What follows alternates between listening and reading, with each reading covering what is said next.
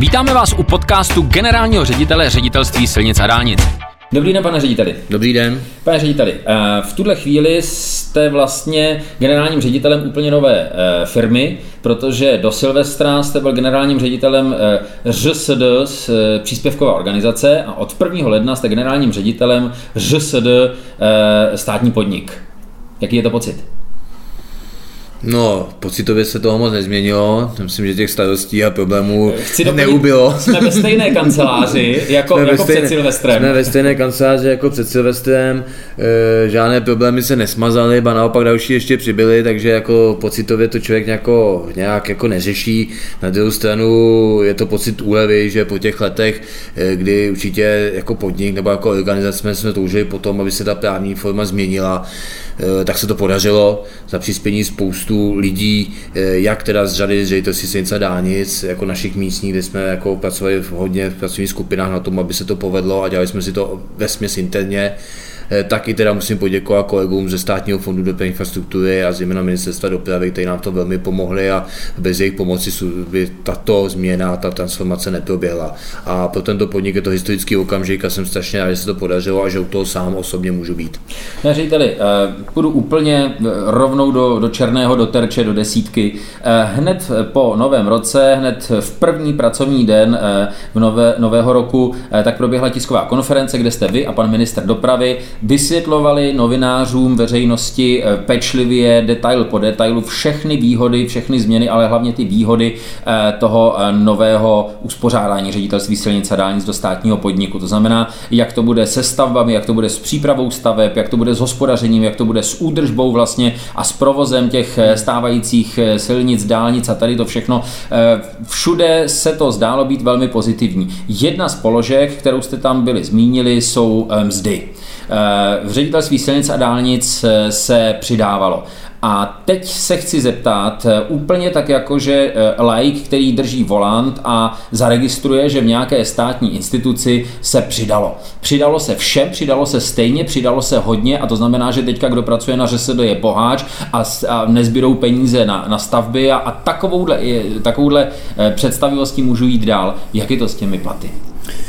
Takhle to ve skutečnosti vůbec není. Ta změna ze, ze státní příspěvkové organizace na státní podnik nám umožnila vytvořit si vlastní mzdový předpis a de facto optimalizovat ty platové podmínky tak, abychom dokázali daleko lépe výkonově hodnotit samotné zaměstnance. E, to vlastně je ten samotný princip. E, bohužel státní příspěvková organizace tak byla nastavená, e, fungovala ve státních tabulkách, to znamená, byli jsme víceméně odkázáni ani ne na to výkonové hodnocování zaměstnanců, ale spíš se zhodnotila samotná praxe, což prostě samozřejmě v takovém podniku, který má pod sebou takové obrovské množství práce a tak obrovský rozpočet, který prostě ředitelství silnice nic má ve výši nějakých 65 v loňském roce, 80 miliard v tom letošním roce, je opravdu nefunkční systém. Eh, to z toho důvodu, eh, díky tomu, kolik máme my úkolů a cílů, tak prostě i to hodnocování zaměstnanců musí být postaveno na úkolech a na cílech. To znamená naplnění toho, co my tuto chvíli máme plnit, to znamená výstavbu dálniční silniční sítě a zároveň teda to, abychom dokázali řádně udržovat a provozovat tu stávající silniční a dálniční síť. A díky právě té transformaci z ředitelství silnice na státní podnik se podaří e, lidi ohodnocovat výkonově a dokážeme zaplatit ty mladé lidi. My jsme v současné době, v té historické době nebo v tom loňském roce ještě měli obrovské problémy vůbec najmout si lidi po školách, vychovávat si nové mladé lidi, e, kteří mají nadšení do té práce, ale prostě když jsme jim představili naše platové podmínky, které vycházely z těch státních tabulek, tak samozřejmě jsme neměli šanci konkurovat e, soukromému sektoru. Prostě... Nějaký příklad, pane řediteli? Jako eh, když někdo studuje vysokou školu, eh, poměrně náročnou a těžkou vysokou školu v rámci třeba Českého vysokého technického, stane se inženýrem, tak eh, takového člověka těžko dostanete za platové podmínky, které jsou nižší než třeba platové podmínky skladníka. Číslo? No já vím to, ale samozřejmě pohybujeme se poměrně vysoko pod třeba průměrnou mzdou České republice, pohybujeme se třeba mezi nějakými 20-25 tisíci nástupního platu, což si myslím, že na inženýra to, to, to, to, je... je fakt jako velmi nízké. Tak prostě bohužel ty státní tabulky nastaveny byly, sice se postupně dalo nějakým způsobem nějaký finanční prostředky přidat těm lidem, ale ty platy prostě z hlediska mladých lidí byly velmi malé a byly demotivační, protože koliká bohužel eh, se stávalo to, tak ty podmínky byly nastaveny, že i, i když se snažil sebe víc, tak bohužel na, na třeba na kolegu, který se snažil méně, ale prostě měl tu praxi delší, tak prostě životě platově nedosáhl. To samozřejmě ta demotivace tady je na obou stranách. To bohužel, to naštěstí se s novým státním podnikem mění a já věřím, že to právě zvýší tu motivaci eh, ne, nejen těch mladých, ale všech zaměstnanců ze sebe. Kdybych vzal s mírnou nadsázkou to, co jste řekl, jestli jsem to pochopil správně, tak vy jste eh, od 1. ledna přidal eh, těm zaměstnancům, kteří ještě nejsou zaměstnanci ředitelství silnice dálnic mimo jiné.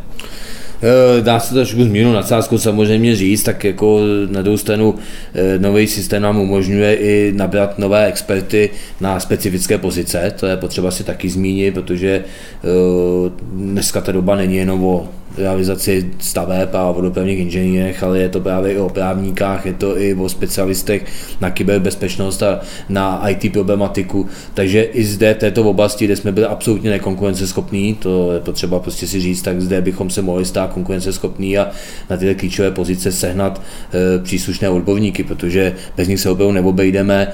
Když se vezmeme jenom té právní rovině, tady řešíme několik stovek soudních sporů a často ty věci řešíme pouze externími subjekty a myslím si, že to právě tady ta změna té právní formy nám pomůže zefektivnit tu činnost, řadu věcí řešit interně a že de facto dojde ve výsledku poměrně i zásadní úspoře eh, v rámci řešení těchto věcí. Takže to není o tom, že de facto by ten podnik vynakládal větší finanční prostředky právě do této platové politiky, spíše to prostě úspora, zefektivní ty činnosti, kdy spoustu věcí si budeme schopni na základě toho, že budeme schopni se na klíčové pozice, dobré odborníky řešit interně a nebudeme to muset řešit eh, třeba externím zadáváním. Na druhou stranu ta, ta naše činnost je tak obrovská, tak široká, že samozřejmě Mm, se bez externí pomoci ne, nemůžeme obejít, to prostě bez toho to nebude fungovat nikdy, protože to, co nás čeká, co máme před sebou, je opravdu tak množství činností, že, že se vždycky bude potřebovat externisty na to, aby to všechno zvládlo.